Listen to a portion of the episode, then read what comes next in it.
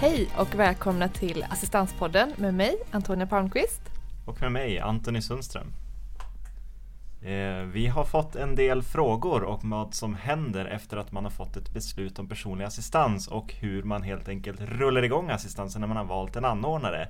Och för att svara på de frågorna så har vi bjudit in en gäst. Varmt välkommen, Jenny. Hej, tack så jättemycket. Mitt namn är Jenny Ponce Godosito och jag jobbar ju då som kund- och assistentansvarig här på Human Assistance i Stockholm. Vad innebär det att jobba som kund- och assistentansvarig? Jag är då chef och har olika kunder som har sina assistentgrupper. Så jag är ansvarig både för kunderna, så jag är deras liksom närmsta kontakt här på kontoret. Och så är jag även närmsta chef då för alla assistenter. Just det. Men hur fungerar det då, Jenny? Om en kund har valt oss som anordnare, blir du då utsänd som kund- och assistentansvarig till den här kunden då? Vi jobbar ju i team. Så jag är ett team på 5 stycken, jag och 4 kollegor. Och då sitter man ner och sen diskuterar man lite hur assistansen ser ut, vad det är för slags kund och så, vilket område i Stockholm. Mm. Och sen efter det så bestämmer man vem av oss kundassistentansvariga som får bli den ansvariga. Men du är alltså den här personens kontaktperson och hjälper då till med allt inom dess? Alltså efter att den har fått ett beslut om personlig assistans, att du hjälper till med allting då, eller hur funkar det? Precis. Om jag då blir utsedd så blir det jag som har all kontakt då med kunden och alla assistenter. Och sen har jag ju team bakom mig, alltså vi har juristen som man har kontakt med också. Sen har vi lite olika stödfunktioner med rekryteringsansvariga och bemanningsansvariga och också mina andra kollegor i teamet. Men jag är ytterst ansvarig för kunderna och assistenterna. Just det. Men du Jenny, om vi backar bandet lite grann och tänker oss att vi har precis fått då en person som har precis fått ett beslut om personlig assistans och du ska nu hjälpa den här personen att komma igång. Var börjar man? Vi har inga assistenter men vi har ett beslut. Mm. Då åker jag ut och träffar kunden och så då pratar jag med kunden eller kundens företrädare då och tar reda lite på vad det är för slags assistans vi ska bedriva.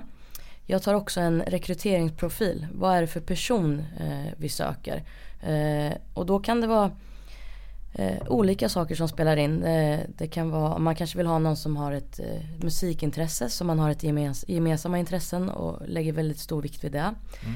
Det kan vara att man helst ser kvinnliga eller manliga sökande beroende på vad för slags assistans man ska bedriva och vad man själv, vilken kund man är. Och då tänker jag främst på det kan vara med intimhygien och sånt som kan spela in där. Så när vi har tagit en rekryteringsprofil och känner av lite vad det är för person vi söker, då sätter jag tillsammans med rekryteringsansvariga ihop en annons som vi lägger ut. Mm. Men det är så att när man får ett beslut om personlig assistans, det är inte så att vi har massa färdiga assistenter som bara sitter och väntar, eller hur hittar man de här människorna? Nej, tyvärr, så är det inte. Utan det vi gör är ju att vi kollar också då om det finns någon anhörig kanske då som vill vara. Är det en förälder till ett barn som har fått ett beslut, då oftast så vill ju föräldrarna vara inne och jobba med sina barn. Alternativt ibland då anställer vi anhöriga direkt och då kan det lösa sig väldigt fort. Gör det inte det, det är då vi annonserar ut. Och då kollar vi också internt vad har vi för assistenter inom organisationen på Humana. Och ut efter det så börjar vi lägga ut annonser. Och då får personer söka via den här annonsen då. Men du Jenny, hur vet man hur många assistenter man behöver? Det beror lite på vad för slags beslut man har fått. Så då får jag information då från juristen också hur beslutet ser ut. Och har man till exempel då 10 timmar om dagen så utformar jag ett schema i samråd då med kunden. Och då får man kolla om man ska ha hur många assistenter som krävs i gruppen och vad för slags, hur timmarna ska förläggas utifrån hur beslutet ser ut. Och där lägger man också upp i annonsen att hur många man söker och hur stora tjänsterna är. Just det. Finns det några utmaningar som du kan se redan från början då, innan ni kommer igång med själva assistansen? Ja, alltså vi är ju... det som vår största utmaning är att få folk att söka de här tjänsterna som ligger ute. Och sen är vi ju... Det är konkurrens om de personliga assistenter som finns. Det är många som... både offentliga och privata bolag som bedriver assistans. Mm. Så det är svårt att få... ibland kan det vara svårt med ansökningar. Och också beroende på vilket område kunden bor i så kan det vara svårare att hitta assistenter just dit. Just det. Ibland så kan man ju både läsa och höra att just väntetid kan vara en problematik när det gäller att rekrytera och hitta assistenter. Varför är det en utmaning? Ja, väntetid kan vara svårt och då är det svårt oftast om man säger att vi har väntetid på 6 timmar, då betyder det att man jobbar kanske en hel natt. Men de här 6 timmarna som är väntetid får man ju inte en riktig hela ersättningen för som assistent. Och då om man kräver utomstående assistenter så måste man hitta en bra lösning så att man kanske får en större, ett längre pass. Och det kan vara svårt för väntetidsersättningen är inte så stor och inte så bra. Och där är väl, ser vi problematik med att få assistenter att ta de passen. Just det, så det kan påverka tjänstgöringsgraderna då. Finns det också någon begränsning för hur mycket väntetid man får jobba som personlig assistent? Ja, det finns det. Vi går ju efter arbetstidslagen och då får man inte jobba hur många nätter som helst heller. Vilket gör också att har man en anhörig som är anställd så går det inte att endast anhörig jobbar för att man är begränsad då. Så då måste vi ha utomstående också, eller flera anhöriga som jobbar som assistenter i hemmet. Finns det några mer begränsningar enligt arbetstidslagen som man måste tänka på? Ja, är man utomstående assistenter så får man i snitt jobba 40 timmar per vecka. Men bor man ihop, så man har gemensamt hushåll, då får man jobba upp till 48 timmar då, i snitt per vecka. Och, och arbetstidslagen följer vi och det är ju till för assistenternas skull. Och det måste vi ta hänsyn till. Så det betyder alltså även om man har en assistent som skulle kunna tänka sig jobba varje dag liksom, hela tiden så får vi inte lägga det så? Nej precis, det får vi inte. Och sen är det också man måste ha dygnsvila och då ska det vara 11 timmar mellan passen så man liksom får ordentlig vila innan man går på nästa pass. Man får inte heller jobba 7 dagar i sträck. Så man kan inte liksom, som förälder då kan man inte alltid bara jobba varje dag med sitt barn. Även fast man är med sitt barn hela tiden då. Utan man måste ha veckovila också. Och veckovila måste vara på 36 timmar. Så man måste vara ledig 1,5 dag i veckan.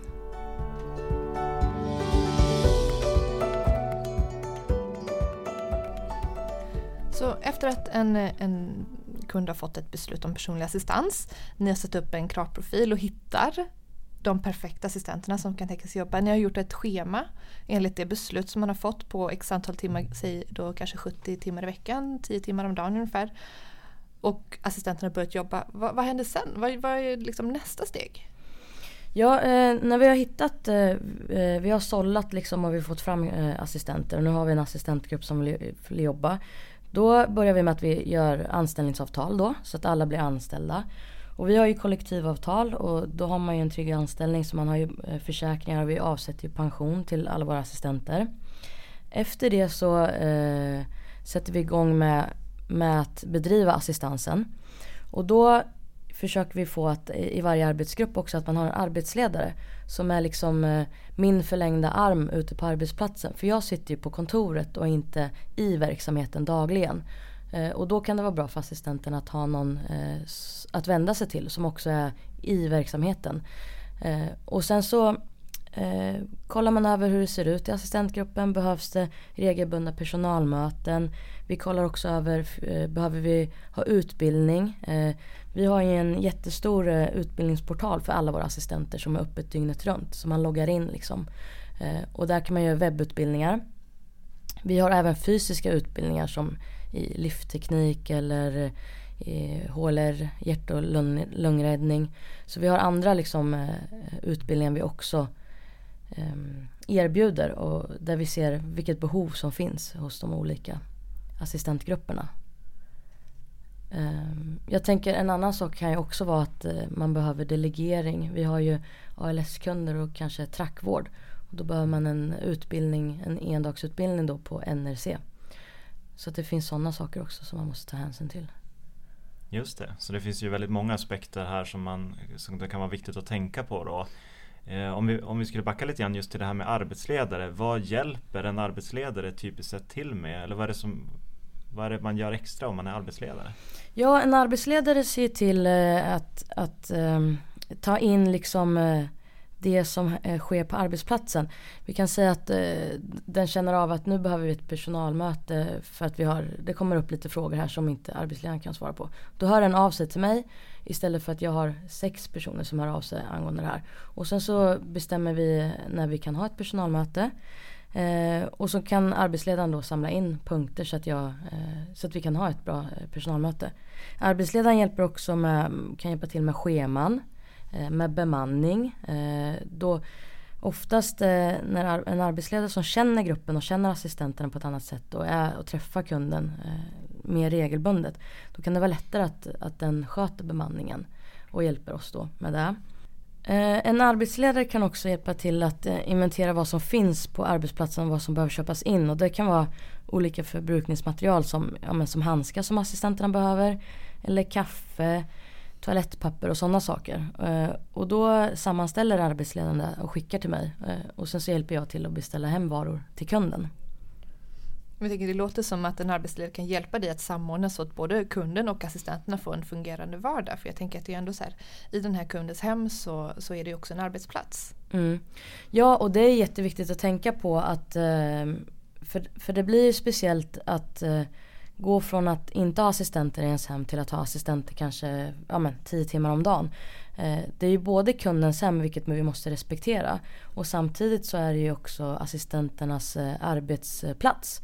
Och där måste vi också respektera, så att vissa saker måste ju finnas för att det ska vara en bra arbetsmiljö för våra assistenter.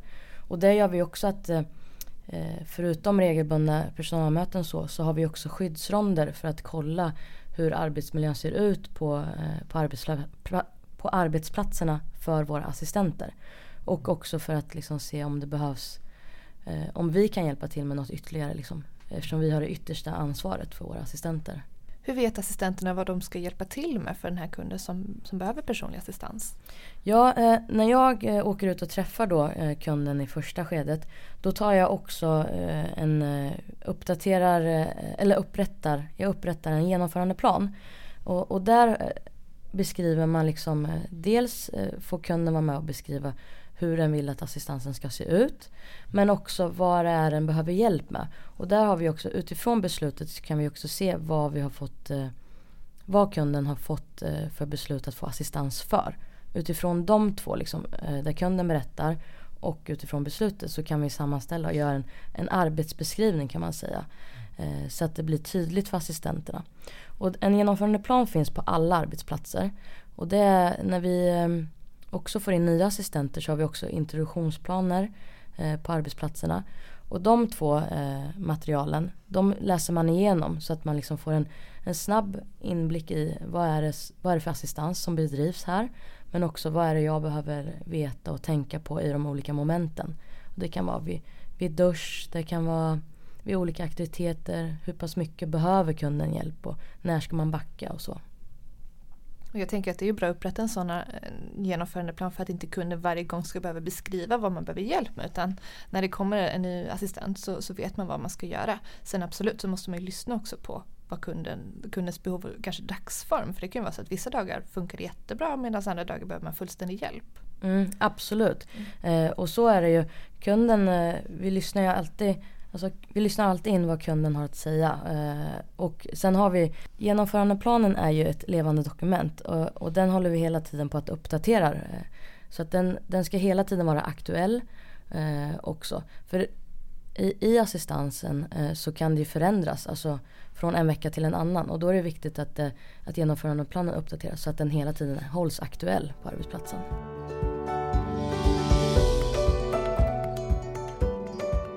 Jenny, det låter som att du har ett väldigt varierande arbete.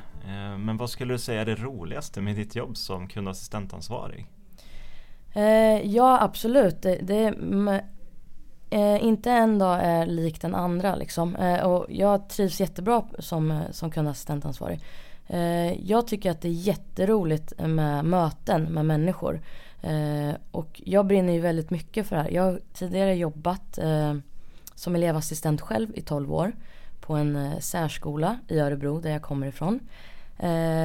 Och där jobbade jag med barn och unga som hade utvecklingsstörning och autism och utåtagerande beteende. Och sen att få vara med och samordna assistansen tycker jag är jätteroligt. Dels att se till att man hjälper kunden på bästa sätt utifrån de förutsättningarna vi har. Men också att man får vara med, med assistenten och se liksom, deras utvecklingskurva.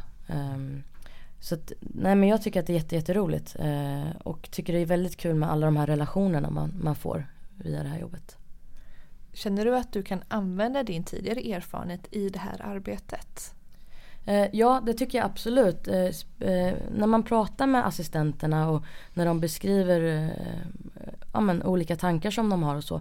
Det är ganska lätt att sätta sig in i det för att man själv har också jobbat som elevassistent. Nu jobbade jag i skola främst. Jag jobbade också lite extra som ledsagare. Så jag har också jobbat hemma hos någon annan. Så att där tycker jag absolut att man har en förståelse för hur assistenterna känner och vad de menar när de pratar om saker. Men också upplever jag från kunderna att det uppskattas att man har en sån bakgrund. För då, de termerna som man använder, eller om det är ståskal eller olika saker som kunder pratar om, det har man full koll på. Och det är tecken som stöd och man använder pexbilder och sådana saker. Och det upplever jag att de uppskattar väldigt mycket, att man vet vad man pratar om. Men det känns som att du har en gedigen erfarenhet som du verkligen kan använda i det här jobbet och att det finns mycket positiva delar.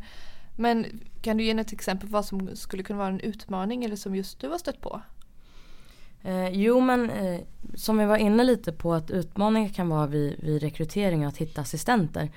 Dels då på grund av vilket område kunden bor i.